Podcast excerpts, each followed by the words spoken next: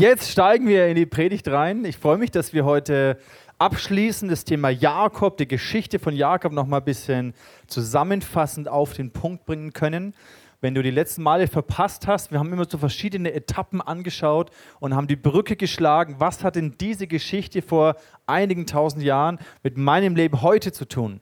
wir hatten einige sehr interessante und äh, wichtige auch Offenbarungen zu diesem Thema. Ich möchte heute starten mit einem Vers, ähm, den lese ich euch einfach vor, für diejenigen, die schon länger vielleicht mit Gott unterwegs sind, die schon länger im Glauben stehen, die sich Christen nennen, du kennst wahrscheinlich diesen Vers. Und dieser Vers hat wahrscheinlich schon mal einiges ausgelöst. Vielleicht manchmal einiges an Hoffnung, aber vielleicht oder wahrscheinlich auch sogar einiges an Enttäuschung, an Frustration, an Fragezeichen und an dieses Gefühl von, ja toll.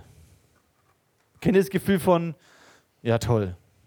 Schon mal gehabt? Mal gucken. Also ich lese euch den Vers vor aus Römer 8, Vers 28. Da heißt es nämlich, wir wissen aber, dass denen, die Gott lieben, alle Dinge zum Besten dienen.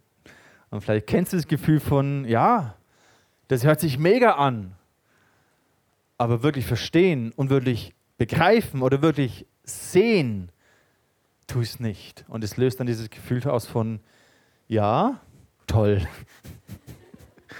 was soll ich damit jetzt anfangen, Gott? Ja, wie kann diese Situation, die mich gerade vielleicht wirklich stresst, vielleicht ist es auch ein Leid, was du gerade durchlebst oder durchlebt hast, vielleicht ist es eine Ungerechtigkeit, die dir widerfahren ist, vielleicht ist etwas zerbrochen in deinem Leben, vielleicht hast du Fragen, Ängste, was auch immer in deinem Leben gerade da ist. Dieses Gefühl von Gott, wie soll das denn mir zum Besten dienen? Der Vers geht noch weiter, da heißt es, denen, die nach seinem Ratschluss berufen sind. Und dieses Wort Ratschluss ist etwas Seltsames, nicht mehr so in unserem aktuellen Sprachgebrauch, der Ratschluss Gottes. Es bedeutet nichts anderes, als dass Gott eine Absicht hat und schon immer hatte. Eine Absicht, einen Plan. Die Bibel nennt es auch der Heilsplan Gottes. Gott war nicht überrascht von uns Menschen, dass wir uns im Paradies von ihm abgewandt haben. Er hat es gewusst. Er hat es gewusst, aber auch, was Liebe bewirken wird. Auch aus Liebe hat er letztendlich seinen Sohn in diese Welt hineingeschickt, um am Kreuz zu sterben. All das gehörte zum Heilsplan. Was wir im Alten Testament lesen, all die Geschichten und auch die Geschichte von Jakob, ist ein Teil von dieser Absicht, von diesem Ratschluss, diesem Heilsplan Gottes, um letztendlich uns zu zeigen, wie sehr er uns liebt, wie er uns zurückführen möchte zu ihm und dass wir lernen dürfen, in unserem Leben ihm zu vertrauen. Das Leben von Jakob war durchaus gekennzeichnet von schwierigen Phasen, von Hochs und von Tiefs, von Erfolgen und von Segen und auch materiellem Reichtum, auch dem Segen vieler Kinder. Und er hat aber auch Phasen erlebt, die sehr frustrierend waren, die sehr enttäuschend waren, die sehr verletzend sogar waren. Ich möchte beten für einen Moment dass du in dieser nächsten Zeit, dass du inspiriert werden kannst durch die Geschichte von Jakob, dass du sehen kannst, vielleicht in deinen Enttäuschungen, in deinen Ängsten oder Zweifeln, in deinem Na toll Gefühl. Gott, was soll ich jetzt damit machen? Wie wirkst du denn? Dass du beginnst, ihm mehr zu vertrauen, dass wir beginnen, ihm mehr zu vertrauen, auch in diesen Phasen, die manchmal nicht so einfach sind. Lass uns beten für einen Moment. Jesus, ich danke dir, dass wir heute hier zusammenkommen und dass wir aus dieser Geschichte so viel herausziehen können, dass sie, dass sie zu uns heute redet. Ich bitte dich, Jesus, rede du zu mir, zu uns heute. Zeige uns, wie sehr du uns liebst, was deine Absicht ist, dein Plan ist und hilf uns dir immer mehr zu vertrauen. Amen. Letzten Sonntag haben wir die Geschichte von Jakob angeschaut, wie er eine ganze Nacht lang gerungen hat mit Gott. Und am Ende berührt Gott ihn ganz sanft auf der Hüfte und das allein schon führt dazu, dass er sein Leben lang hinkt. Und für uns ist es ein Beispiel. Vielleicht gibt es auch in deinem Leben Situationen, Fragen, Ängste, wo du gerungen hast mit Gott und ihn nicht verstanden hast, was, was passiert, wo sein innerer Kampf in dir abgegangen ist. Vielleicht gibt es auch in deinem Leben, wo du Situationen erlebt hast, die gewisse Narben hinterlassen haben. Enttäuschungen, Verletzungen, Frustrationen. Bei Jakob sehen wir das, dass es durchaus der Fall war. Er wurde ja quasi, ist immer so ein bisschen im Schatten seines älteren Bruders aufgewachsen. Der Vater, sein Vater hat seinen Bruder bevorzugt, hat ihn mehr geliebt als ihn. Sein Bruder war so der kräftige und männliche, mit Testosteron vollgepumpte Jäger. Und er war so ein bisschen das Muttersöhnchen und zu Hause bei den Zelten. Und er hat dann versucht, durch Manipulation immer wieder die Sachen zu bekommen, die er gedacht hat, dass er haben möchte. Er hat auch gelernt und erfahren, dass er das, was er gesät hat, dass er es letztendlich wieder geerntet hat. Dass so wie er betrogen hat, wurde er selbst auch betrogen. Wo er andere getäuscht hat, wurde er selber letztendlich auch getäuscht. Und am Ende seines Lebens, ich möchte mal ein bisschen vorspulen in der Geschichte, also Josef, sein Sohn, wird er dann nach Ägypten verkauft, in die Sklaverei. Kennt ihr vielleicht die Geschichte mit den sieben fetten Jahren, die sieben mageren Jahre? Dann holt Josef, er versöhnt sich mit seinen Brüdern, er holt die ganze Familie zurück oder ähm, nach Ägypten. Und dann begegnet Jakob dem Pharao. Und hier sagt er einen interessanten Satz. Wir lesen es im 1. Mose 48, Vers 9. Jakob sprach zum Pharao: Meine Zeit in der Fremde ist 130 Jahre. Wenig und böse ist die Zeit meines Lebens. In der Hoffnung für alle Übersetzungen heißt es hart und kurz. Mein Leben war hart und kurz. Ist schon erstaunlich, wenn man mit 130 Jahren sagt, mein Leben war kurz. Ähm, für uns ist es so 130, das gibt es gar nicht. Früher, muss man wissen, haben die Leute länger gelebt. Auch Abraham, Isaac, die sind, glaube ich, so, ich glaube, Isaac 180 Jahre geworden. Also durchaus eine weitere, eine längere Lebensspanne. Aber Jakob resümiert so ein bisschen und sagt, hey, Gott hat mich gesegnet und mit, mit vielen guten Dingen. Und ich habe festgehalten an diesen Verheißungen Gottes. Aber dennoch sage ich, mein Leben war hart und kurz. Das heißt, dass, obwohl du gesegnet bist, es nicht immer nur heißt, dass alles rosig läuft. Obwohl Gott mit dir ist, obwohl Verheißungen und Zusagen auf deinem Leben sind, heißt es nicht, dass Gott alles immer nur rosig sein lässt. Im Leben von Jakob begegnet uns eine interessante Frage, und zwar die Frage der Vorherbestimmung. War letztendlich alles genau so, wie es gekommen ist, in dem Willen Gottes, im Plan Gottes? War jedes Detail vorherbestimmt? Oder war es einfach irgendwie Menschen, die Entscheidungen getroffen haben aufgrund von charakterlichen Schwächen, aufgrund von Mangel und Ängsten in ihrem Herzen? Das ist eine Frage, die über schon viele Jahrhunderte die Theologen beschäftigt haben. Und ich habe sicherlich nicht den Anspruch, euch heute die perfekte theologische Lösung dafür zu geben. Eigentlich ist das gar nicht das Thema. Aber es ist ein kurzer Gedanke, ist interessant. Ja, Gott ist jetzt alles vorherbestimmt oder haben wir eigene Entscheidungen? Und wie sehr gestalten wir unser Leben selber? Und ich glaube, die Lösung ist immer beides. Ja, es ist vorherbestimmt. Und Gott hat eine Absicht, er hat einen Plan, er hat ein Ziel mit deinem Leben. Aber dennoch haben wir eine eigene Verantwortung und treffen wir eigene Entscheidungen. Und am Ende wirkt es irgendwie zusammen in diesen großen, wunderbaren göttlichen Plan. Und ich möchte dir Mut machen mit dieser Geschichte. Auch wenn wir nicht immer jedes Detail verstehen in dieser Absicht Gottes, auch wenn wir nicht immer die ganze Übersicht haben, dass wir dennoch vertrauen dürfen, Gott ist mit uns. Und er kann auch krumme Wege gerade machen, wie es so schön heißt.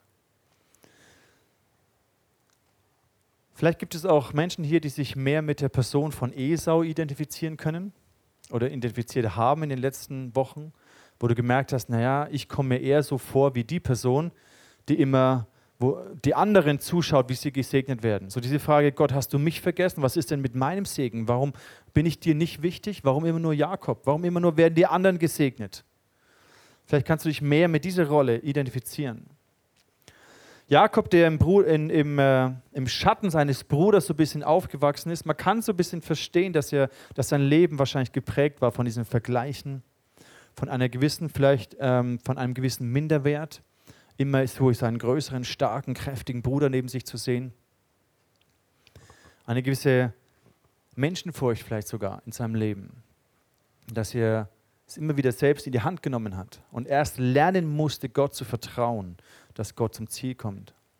Wenn ich mein Leben so anschaue, dann sehe ich da auch so ein paar Parallelen. Ich habe auch einen großen Bruder, der kräftiger war und begabter und muskulöser als ich. Und mir kam es immer so vor, ich weiß, mein Vater hat es nicht aktiv kommuniziert, aber ich kam mir immer so ein bisschen vor, als ob mein großer Bruder war der tolle Sohn, der eben kräftige, begabte, der hat so in das Bild meines Vaters hineingepasst. Und ich kam mir immer so vor, eben nicht, weil mein Vater das bewusst uns vermittelt hat, aber ich kam mir so vor, als ob ich, ich irgendwie nicht in dieses Bild hineinpasse. Und daraus sind ähnliche Muster von Vergleichen kommen, von Menschenfurcht, von irgendwie die Liebe und Anerkennung bekommen, nach der ich mich eigentlich sehne. Und so wie Jakob habe ich auch verschiedene Begegnungen gehabt mit Gott, die letztendlich mein Herz mehr und mehr verändert haben.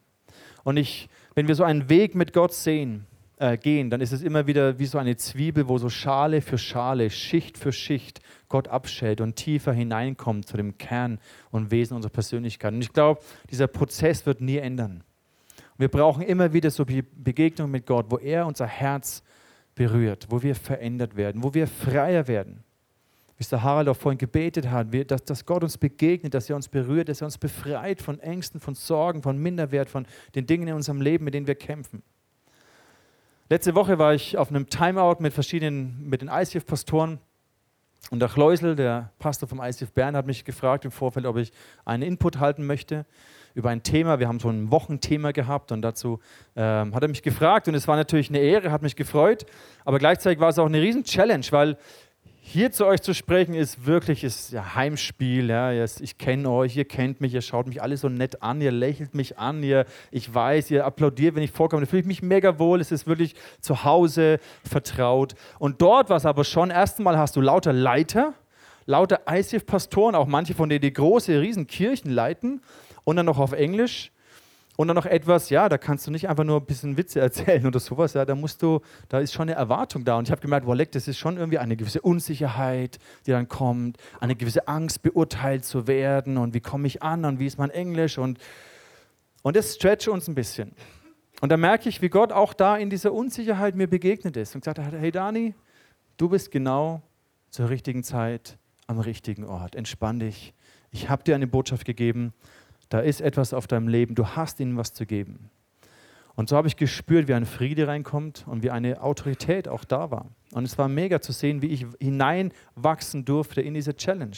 Und so haben wir immer wieder Etappen in unserem Leben, auf die wir zurückblicken, über die wir uns freuen, wo wir mega dankbar sind, wo wir den Segen Gottes erleben.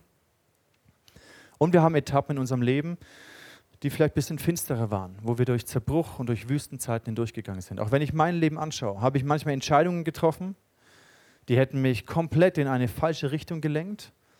Ich war ja verlobt mit einer Frau auch, wo ich gedacht hätte, wow, das ist die Frau meines Lebens. Und Gott hat dann diesen krummen Weg am Ende wieder gerade gemacht. Es war zwar eine harte Geschichte, ich habe harte Lektionen gelernt dadurch, aber im Nachhinein bin ich Gott begegnet und er hat an meinem Herzen etwas bewirkt und mich verändert und reifen lassen. Auch Phasen, die wir im ICF hatten, wo wir durch schwierige Zeiten durchgegangen sind, die äußerlich gesehen nicht Zeiten des Segens und der Fülle und des Wachstums waren, aber auch in diesen Zeiten, Paul, ähm, äh, David schreibt ja auch in den finsteren Tälern, ist Gott der Hirte, der an unserer Seite ist. Und diese Zeiten gehören auch zu unserem Leben dazu. Und so wie Jakob hinkte nach diesem Ringen mit Gott, gibt es bei mir und gibt es vielleicht auch bei dir Situationen in deinem Leben, wo du eine gewisse Narbe davon getragen hast, wo du hinkst in deinem Leben mit Gott. Aber diese Dinge gehören auf eine gewisse Art auch zu dir und zu deiner Persönlichkeit. Sie machen dich aus, sie sind Teil deiner Geschichte. Und ich glaube, dass wir durch das Leben von Jakob sehen können, dass wir versöhnt sein können mit unserer Geschichte. Vielleicht hast du auch solche Erfahrungen, vielleicht gibt es Narben auf deinem Herzen, Situationen, die, die nicht gut waren, wo du echt durch eine taffe Zeit durch bist. Mach dir Mut, dass du versöhnt, versöhnt sein darfst, dass es zu dir gehört, dass du es annimmst und dass du siehst und erkennst, wie Gott dich geformt hat in dieser Zeit. Und zurück zu diesem Gedanken der Vorherbestimmung. Ich glaube letztendlich, es ist beides. Gott hat einen wunderbaren Plan, eine geniale Absicht für dein Leben, für mein Leben, für uns als Nation, für die Geschichte, für die Menschheit. Und in diesem Prozess aber treffen wir Entscheidungen, die manchmal uns in eine gute Richtung führen, manchmal uns in eine schlechte Richtung führen. Aber am Ende dürfen wir im Leben von Jakob sehen, dass er es im Griff hat, dass wir ihm vertrauen können. Ich möchte nochmal zurückspulen zu dem Beginn, zu der Schwangerschaft wo Jakob und Esau ja noch im Mutterleib waren. Da heißt es nämlich, Gott spricht hier zu der Mutter, zu der Rebekka. Und ich möchte so ein bisschen diese Segenslinie, diese Verheißung, diesen Zuspruch Gottes und diese Segenslinie aufzeigen über die Generationen. Gott sagt hier, von den zwei Söhnen in deinem Leib werden einmal zwei verfeindete Völker abstammen. Eins wird mächtiger sein als das andere, der Ältere wird dem Jüngeren dienen. Also Gott hat schon, warum wissen wir nicht, aber er hat schon einen Plan gehabt mit diesen beiden Zwillingen.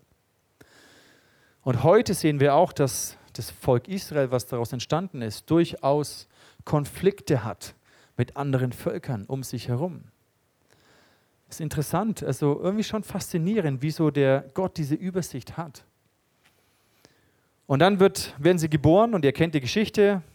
Isaak möchte den Esau segnen, weil er hatte ihn lieber. Das war sein, der Erstgeborene. Aber Gott hatte eben den Jüngeren, den Jakob, dazu bestimmt, dass die Segenslinie über ihn weitergeht. Und dann gebraucht er diese Manipulation der Mutter und diese Täuschung, den Betrug des Jakobs, gebraucht er, um diese Segenslinie weiterzuführen. Ist schon manchmal komisch, das zu verstehen. Gott, warum denn? Also hätte nicht Jakob als erstes geboren werden können und du den Segen über ihn weiter? Also keine Ahnung. Es ist einfach spannend, wie Gott über die Geschichte wirkt. Jetzt kommen wir zu dem zu der ersten Begegnung, darüber hatte Dirk damals gepredigt, und die Zusage, die Gott hier in das Leben von Jakob hineinspricht. Im 1. Mose 28, der Herr stand da oben drauf, also er hat diese Vision von dieser Himmelsleiter und sagt, ich bin der Herr, der Gott deines Vaters Abraham und Isaaks Gott. Das Land, darauf du liegst, will ich dir und deinen Nachkommen geben. Und dein Geschlecht soll werden wie der Staub auf Erden und sollst dich ausgebreitet werden gegen Westen, Osten, Norden und Süden. Durch dich und deine Nachkommen sollen alle Geschlechter auf Erden gesegnet werden. Das ist schon auch eine krasse Zusage. Durch dich und deine Nachkommen sollen alle Geschlechter auf der Erde in der Geschichte gesegnet werden. Und jetzt wird er aber auch sehr persönlich. Er sagt, und siehe, ich bin mit dir. Ich will dich behüten. Wo du hinziehst und ich will dich wieder herbringen. Das heißt, ja, du ziehst rum, du triffst deine Entscheidungen, du wirst auch schwierige Phasen erleben, aber ich bin bei dir. Und ich will dich wieder zurückbringen hier in dieses Land. Denn ich will dich nicht verlassen, bis ich alles tue, was ich dir zugesagt habe. Plötzlich wird er ganz persönlich sagt, hey, Nationen und Völker werden aus deinen Nachkommen hervorgehen, aber ich bin bei dir. Gott hat immer wieder diese beiden Perspektiven, auch im Leben von Jakob sehen wir das. Und heute sehen wir auch uns, dass wir als deutsche Nation, als deutsches Volk durch Israel gesegnet sind. Israel ist ja der Name, den Jakob empfangen hat. Joanne hat es letzte Woche aufgezeigt, dass er diesen neuen Namen bekommen hat. Gott hat gesagt, du bist nicht mehr der Betrüger, der Jakob, der Fersenhalter, sondern eine neue Identität. Israel hat er zugesprochen. Und heute sind wir, dürfen wir durch das Volk Gottes, der Juden, das Volk Israel gesegnet sein. Und in dieser Linie ist der Messias geboren, der uns Rettung gebracht hat. So sind wir und alle Geschlechter dieser Erde gesegnet durch die Geschichte, die Gott mit Jakob und seinen Nachkommen gegangen ist. Jetzt kommen wir zu der zweiten Begegnung Gottes mit Jakob, wo er wieder zurückkommt nach Bethel, wieder der gleiche Ort, 1. Mose 35. Da sprach Gott zu ihm, ich bin der allmächtige Gott, sei fruchtbar, mehre dich, ein Volk und eine Menge von Völkern sollen von dir kommen und Könige sollen aus deinen Ländern hervorgehen. Und das Land, das ich Abraham und Isaac gegeben habe, will ich dir geben und will es deinem Geschlecht nach dir geben. Das ist, was ich vorhin gesagt habe, mit Gott ist so in Schichten an unserem Herz am Wirken. Wir brauchen immer wieder Begegnungen mit Gott, wo er nochmal eine Ebene tiefer an unserem Herzen arbeitet und uns verändert. Und hier erfährt Jakob nochmal eine Zusage, eine Bestätigung, dass Gott es tun wird. Ich will es deinem Geschlecht nach dir geben. Und das ist auch der Grund, warum die Juden, zum Beispiel das Volk Gottes, sich auf, also politisch gesehen, darauf bezieht, dass sie sagen, das ist unser Land. Und wir sehen durch die, durch die Nachrichten, das ist durchaus konfliktreich, was da passiert. Und auch für uns schwer nachzuvollziehen, was ist jetzt gerecht und der Umgang mit Israel und den Palästinensern und umgekehrt, dieses, diese Feindschaft. ist irgendwie faszinierend. Es ist nicht einfach zu durchblicken und zu sagen, die haben Recht, die haben Unrecht. Das heißt überhaupt nicht, dass Israel alles richtig macht, dass die Regierung alles richtig macht, nur weil sie das Volk Gottes sind. Aber es ist interessant zu sehen, welche einfach so geschichtlichen Zusammenhänge entstehen durch diese Worte, durch diesen Segensspruch von Gott. Jakobs Leben war zum Teil durchaus schwierig, aber er hat durch alles hindurch an Gott festgehalten. Ich möchte jetzt vorspulen oder zurückspulen, je nachdem aus welcher Perspektive, zu dem Punkt, wo Jakob den Segen weitergibt an seine Söhne. Und da gibt es auch ein paar interessante Details. Er trifft hier Josef und seine Söhne. Und er sagt hier zu Josef im Vers, Kapitel 48, Vers 15, er segnete Josef und seine Söhne und sagte, schon meine Väter Abraham und Isaac gingen ihren Weg mit Gott, dem Herrn. Und auch für mich hat er mein Leben lang wie ein guter Hirte gesorgt. Also er sagt, ja, mein Leben war hart und kurz und es waren viele Gefahren, aber Gott war immer als guter Hirte bei mir. Sein Engel hat mich aus allen Gefahren gerettet. Dieser Gott möge auch Ephraim und Manasse, also die beiden Söhne von Josef, reich beschenken. Sie sollen weitertragen, was er mit Abraham, Isaak und mir begonnen hat. Ihre Nachkommen sollen zahlreich werden und das Land bevölkern. Ich liebe es, wie wir hier sehen, dass Gott über Generationen wirkt. Und die Absicht Gottes, den Heilsplan Gottes können wir nicht in der Fülle begreifen, wenn wir nur unser Leben anschauen und nur sagen, Gott, warum passiert mir das genau hier jetzt? Und wie soll ich erkennen, dass es mir zum Besten dient? Da ist unser, unser Horizont ist manchmal so begrenzt. Und wir dürfen Mut finden in der Geschichte von Jakob, dass Gott größer ist, dass seine Pläne gut sind, dass er es gut meint mit uns. Und Jakob hat festgehalten an dem, er hat gesagt, ja, Gott ist mit mir einen Weg gegangen. Dieser Weg war nicht immer nur perfekt, aber Gott war dabei. Und am Ende ist er zum Ziel gekommen. Interessant ist auch, was er spezifisch über Juda ausspricht. Wir haben ja vor zwei Wochen gehört, dass Juda, eines seiner Söhne, von seiner Frau Lea, die ungeliebte Frau, hat den Juda geboren. Und in dieser Linie von Juda kommt letztendlich, wird Jesus geboren. Und Jakob weiß es ja nicht. Also in dieser Linie ist interessant, in Matthäus Evangelium Kapitel 1, das habe ich früher immer voll gelangweilt, aber wenn du mal diese Namensregister liest, die quasi den Stammbaum von Jesus, Matthäus Evangelium Kapitel 1, dann siehst du die Linie, wer genau wen geboren hat, bis hin zu Jesus. Und hier über Juda spricht er aus, im 1. Mose 49, Juda, immer behältst du das Zepter in der Hand. Könige gehen aus deinem Stamm hervor, bis ein großer Herrscher kommt, dem alle Völker dienen. Das ist schon irgendwie faszinierend. Jakob spricht diesen Segen aus über Juda. Und in der Linie von Juda wird irgendwann David als König gesalbt von dem Propheten Samuel. Gott spricht zu Samuel, seinem Prophet, sagt, geh hin zum Hause Isais und salbe einen seiner, König, äh, seiner Söhne zum König. Und David wird gesalbt. Und dann geht die Linie weiter über Salomo und die Könige bis hin zu Jesus. Mich begeistert es zu sehen, wie dieser Segen gewirkt hat. Durch all die menschlichen Fehlbarkeiten hindurch. Letztendlich bis Jesus hin. Dem König, dem alle Völker dienen. Ich glaube, wir dürfen Mut fassen, wenn wir nicht immer alles verstehen, wie Gott wirkt. Wir dürfen an Gottes Treue festhalten, auch wenn wir nicht immer begreifen, wie es uns zum Besten dienen wird. Weil Gott gibt dir auch die Zusage, dass du gesegnet bist.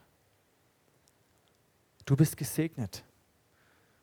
Im Epheserbrief heißt es, dass wir gesegnet sind durch Jesus Christus mit allem geistlichen Segen im Himmel.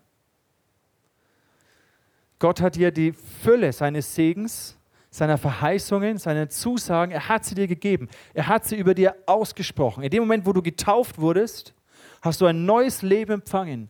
Du bist getauft auf den Namen des Vaters, des Sohnes und des Heiligen Geistes. Du bist getauft auf den Namen Jesus Christus. Du hast eine neue Identität, ein neues Leben empfangen. Du bist Teil von einer neuen geistlichen Familie geworden. Und diese Konsequenz daraus ist, dass du diesen Segen mitbekommen hast. Du bist gesegnet mit jedem Segen im Himmel. Und jetzt muss uns aber bewusst sein, dass unser Segen, dass der Segen von Gott erfordert immer unser Handeln. Gottes Segen erfordert dein Handeln. Gesegnet zu sein heißt nicht, ich setze mich hin und beobachte und warte passiv und gucke, wie einfach alles in meinem Leben toll wird und es mir nur noch gut geht. Das ist damit nicht gemeint, sondern Gottes Segen erfordert dein Handeln. Jakob hat immer noch hart gearbeitet. Und er war clever. Er war nicht immer ehrlich, hat auch charakterlich versagt, aber er hat gearbeitet und Gott hat das Werk seiner Hände gesegnet. Und seine Familien- und Ehekonstellation war hochdramatisch und auch sehr kompliziert, aber Gott hat ihn gesegnet mit vielen Kindern und Nachkommen. Gottes Segen erfordert dein Handeln. Warum? Warum konnte Jakob am Ende seines Lebens diesen Segen an seine Söhne weitergeben? Warum konnte er über Juda eine Bestimmung aussprechen, dass hier der Sohn Gottes, dass der König kommen wird, dem alle Völker dienen? Natürlich hat Jakob das nicht gesehen. Der, konnte, der, der wusste ja nicht den Lauf der Geschichte, dass David erwählt wird und so weiter. Was war der Punkt? Warum hat Jakob diesen Segen ausgesprochen? Warum hat er festgehalten? Der Punkt ist der, dass er Gott vertraut hat. Im Hebräerbrief lesen wir das. Was ist denn der Glaube? Es ist ein Rechnen mit der Erfüllung dessen, was man, worauf man hofft, ein Überzeugtsein von der Wirklichkeit unsichtbarer Dinge. So ein Segen ist nicht physisch greifbar, ist nicht irgendwie zum Anfassen, zum Sehen, ist etwas Unsichtbares, etwas Göttliches. Und da heißt es hier im Vers 2, unsere Vorfahren lebten in diesem Glauben. Sie haben darauf vertraut und dementsprechend ihr Leben ausgerichtet auf diese Verheißung. Sie haben gehandelt. Deshalb hat Gott sie als Vorbilder für uns hingestellt. Durch unseren Glauben verstehen wir, dass die ganze Welt durch Gottes Wort geschaffen wurde, dass alles Sichtbare aus Unsichtbarem entstanden ist. Zuerst war das Wort, der Segen, der Zuspruch, und der Glaube sieht es und sieht die Realität dieser unsichtbaren Wirklichkeit. Und er hält daran fest und er handelt dementsprechend. Und dann kommen Dinge im Sichtbaren, in Existenz, sie entstehen. Da heißt es weiter, wie, kann es, wie kam es, dass Isaak, als er seine beiden Söhne Jakob und Esau segnete, Dinge aussprach, die noch in ferner Zukunft lagen? Der Grund dafür war sein Glaube. Wie kam es, dass Jakob auf seinem Sterbebett die beiden Söhne Josefs segnete, wie wir es gerade gelesen haben? Und zwar jeder auf eine besondere Weise. Der Grund dafür war sein Glaube. Er segnete sie im Vertrauen auf Gott, den er über den Griff seines Wanderstabs gebeugt anbetete. Er segnete sie im Vertrauen auf Gott. Wenn du Kinder hast heute, dann segne sie im Vertrauen auf Gott. Wenn du einen Ehepartner hast oder in einer Beziehung bist, dann segne deinen Partner im Vertrauen auf Gott, nicht im Vertrauen auf, auf deinen Partner, nicht im Vertrauen auf deine Kinder, dass sie immer alles richtig machen werden und nur noch gute Entscheidungen treffen, sondern segne deine Kinder, deinen Partner, die Menschen, die dir anvertraut sind, segne sie im Vertrauen auf Gott, dass der Plan, der Ratschluss Gottes, die Idee Gottes über ihrem Leben letztendlich zum Guten kommt dass letztendlich alles zum Besten dienen wird. Und mein Zerbruch, meine falschen Entscheidungen in dieser Wüstenzeit, in dieser Zerbruchzeit bin ich letztendlich Gott begegnet und er hat mein Herz befreit von so vielen Dingen. Und er hat mich wiederhergestellt und er hat mich wieder auf diesen Weg zurückgeführt, dass ich meine jetzige Frau getroffen habe. Das gar nicht vorstellbar gewesen, wenn ich die wirklich geheiratet hätte. Es war ein liebes Mädel, aber es war einfach nicht der Weg von Gott. Und so kann Gott auch mit unseren Fehlern und mit unserem Versagen etwas Gutes daraus machen. Er segnete sie im Vertrauen auf Gott. Am Anfang ist diese unsichtbare. Und ich stelle mir das so vor, dass Segen, das sind nicht nur Worte, die hergeplappert werden. Segen, wo eine geistliche Autorität verbunden ist. Und du als Vater hast eine geistliche Autorität. Du als Ehemann oder Ehefrau hast eine geistliche Autorität. Als Kleingruppenleiter. Du hast du, äh, wenn du Angestellte hast in einem Job, da hast du eine Autorität. Und du darfst diese Autorität gebrauchen. um Segen auszusprechen, im Vertrauen auf Gott. Segen bedeutet nämlich immer auch eine Verantwortung. Der Segen an sich, der Segen von Gott ist nie ein Selbstzweck. Es war nie die Absicht, Gott hat Jakob gesegnet, einfach damit er ein schönes Leben hat. Im Gegenteil, er hat gar nicht so ein krasses Leben gehabt, sondern es war ein größerer Plan dahinter. Den Segen weiterzugeben ist unsere Verantwortung. Segen hat immer auch, bringt immer auch Verantwortung. Zu Abraham sagt Gott, ich will dich zu einem großen Volk machen. Ich will dich segnen und dir einen großen Namen machen. Und du sollst ein Segen sein. Dieses Prinzip ist immer gleich. Im ICF haben wir diese Kultur, diese Gemeindekultur von Input und Output. Du empfängst den Segen und dir wird gedient und du wirst gestärkt. Du erlebst Gemeinschaft, du erlebst Liebe, Glaube, Hoffnung und du gibst es aber auch weiter. Es fließt von dir weiter. Segen braucht immer einen Input und führt dich immer in einen Output hinein. Deswegen glaube ich auch, dass dieser Schritt ins Korn für uns jetzt wichtig ist, damit wir als Gemeinde gesund bleiben. Weil nur Segen zu konsumieren und zu empfangen und irgendwie auf sich fokussiert zu bleiben, ist irgendwann nicht mehr gesund. Es ist in deinem Leben nicht gesund, wenn du nur auf dich schaust und einfach nur konsumierst. Es ist aber auch für uns als Gemeinde nicht gesund, wenn wir nur hier bleiben und schauen, dass es uns hier gut geht. Deswegen glaube ich, des Korns ist ein Schritt, ein nächster Schritt, wo wir noch im größeren Stil ein Segen sind für viele Menschen, wo wir einen Output leben können, auch nochmal auf eine andere Art und Weise. Deswegen glaube ich, dass dieser Schritt wichtig und gesund für uns als Kirche ist. Segen ist immer auch eine Verantwortung und Gott hat uns hier viel anvertraut. Und wir dürfen diesen Segen weitergeben. Was ich im Leben von Jakob sehe, wenn wir die Geschichte lesen, immer wenn er eine Begegnung hatte mit Gott, sehen wir, wie er Gedenksteine gebaut hat. Da in Bethel hat er so Altäre dann errichtet. Warum? Weil wir Menschen so häufig vergessen. So schnell vergessen wir das Gute, was Gott in unserem Leben gemacht hat. Die Treue, die Güte, den Segen, der schon da ist. So häufig sind wir menschlich und sehen nur das, was wir nicht haben, wo wir Mangel haben, was uns fehlt, was wir uns wünschen. Und Ab, ähm, Jakob hat diese Gedenksteine gebaut, damit er sich immer daran erinnert. Womit hat Gott dich bereits gesegnet? Was hast du schon in deinem Leben, wo Gott dir Gutes getan hat? Wenn du mal so deine, dein Umfeld durchscannst, vielleicht kennst du bestimmt diese, diesen, dieses Zitat nicht, die Glücklichen sind dankbar, sondern es sind die Dankbaren, die glücklich sind. Das ist eine tiefe Wahrheit, dass wir lernen, dankbar zu sein. Dankbarkeit ist etwas, was wir lernen müssen. Ich sehe es bei meinen Kindern, es kommt nicht automatisch.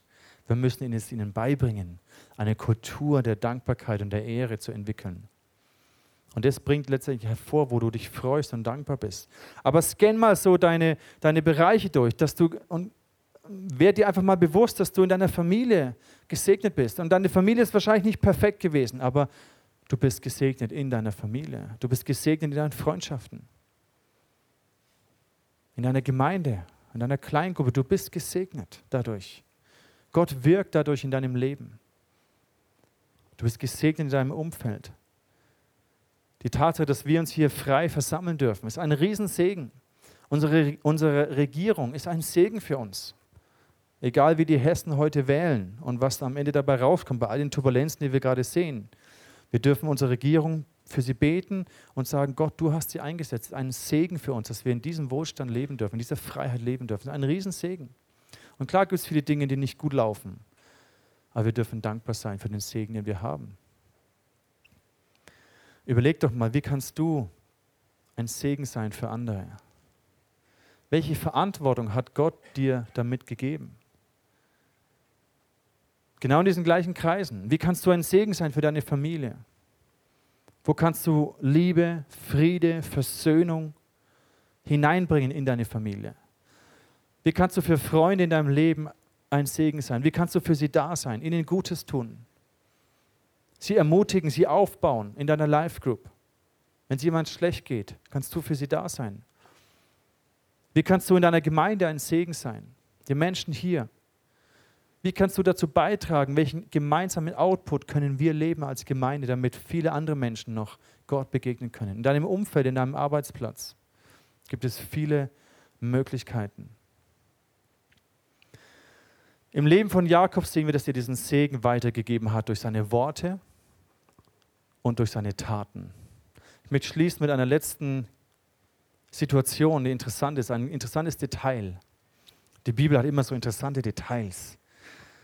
Die Geschichte oder die, die Situation, wo Jakob dem Esau begegnet, nachdem sie ja getrennt waren und er ihn umbringen wollte und so weiter. Und Jakob nicht wusste, ob er ihn killt mit den 400 Männern. Und er begegnet Esau und er beugt sich und die beiden Brüder versöhnen sich. Und interessant ist, dass hier steht, dass hier dass quasi Lea mit ihren Kindern, Jakob zeigt sie dem Esau und dann die Mägde mit den Kindern. Und dann steht Rahel mit Josef. Josef ist der einzige der Söhne, die hier namentlich erwähnt werden. In dieser Situation, wo sich die beiden Brüder versöhnen. Es ist, als ob uns die Bibel sagen möchte, dass durch diese Situation ein Same in das Herz speziell von Josef hineingesät wurde. Er hat beobachtet, wie sich die Brüder versöhnen und wie Gutes daraus entsteht. Das hat einen Same gepflanzt, hat eine Situation vorbereitet, viele Jahre später, wo auch Josef seinen Brüdern vergibt, die ihn verkauft haben und in die Sklaverei geschickt haben, die ihm viel Leid zugefügt haben. Und es ist so faszinierend. Warum wird Josef hier erwähnt als der Einzige, der das beobachtet? Ich glaube wegen dem, dass Gott uns sagen möchte, deine Worte und deine Taten ist das, was du weitergibst. Du hast ein Erbe. Du säst mit deinem Leben, mit deinen Taten und mit deinen Worten, säst du einen Samen in die Herzen deiner Kinder. Und du hast keine Ahnung, wann und wo dieser Same aufgehen wird. Ich glaube, es war entscheidend, ich interpretiere es so, es war entscheidend, dass Josef gesehen hat, wie sich die Brüder versöhnen. Es war ein Teil des Planes Gottes, dass auch Josef seinen Brüdern vergeben wird, damit sie nach Ägypten kommen, gerettet werden und dann dieser ganze Heilsplan Gottes sich sogar durch 400 Jahre Sklaverei weiter entfaltet. Und es fasziniert mich zu sehen, Gott ist so viel größer. Und was wäre, wenn du auch in deinem Leben die Handschrift Gottes erkennst? Was wäre, wenn du siehst, dass auch in schwierigen Zeiten hindurch du weißt, du, du an den Verheißungen Gottes festhältst? Was wäre, wenn Gott dir die Augen öffnet und du siehst, wie, wie arg du schon gesegnet bist?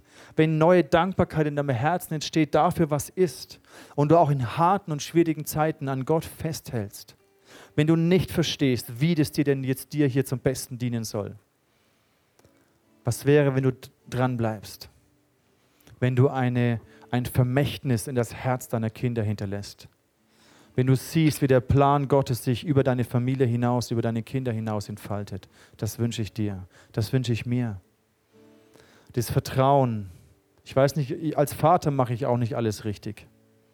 Als Ehemann sowieso nicht. Aber ich vertraue, dass Gott mit meinen Kindern ans Ziel kommt.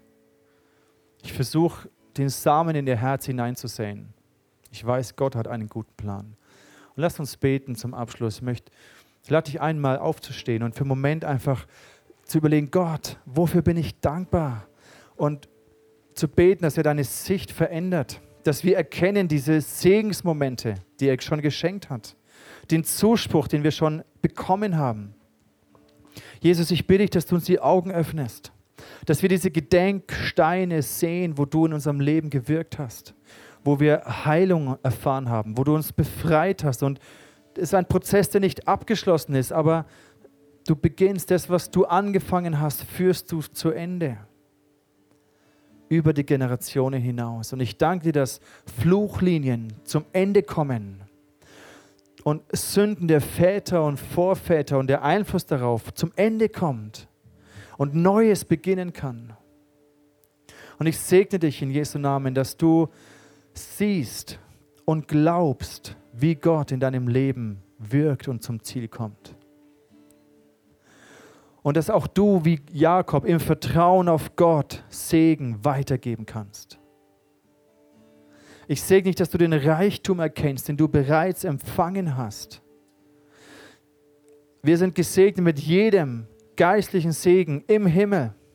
Und ich sehe dich, dass du handeln kannst, dass du Entscheidungen triffst, gemäß dieser Wahrheit, dass das Unsichtbare zu einer sichtbaren Realität wird, hier auf der Erde, wie im Himmel, so auf Erden. Soll der Segen Gottes sich entfalten, soll die Linie Gottes weitergeführt werden durch dich zu deinen Kindern und Kindeskindern. Ich segne dich mit Glauben, mit Dankbarkeit und mit Freude in Gott dass du das Versprechen Gottes über deinem Leben festhältst. The promise of God. Amen.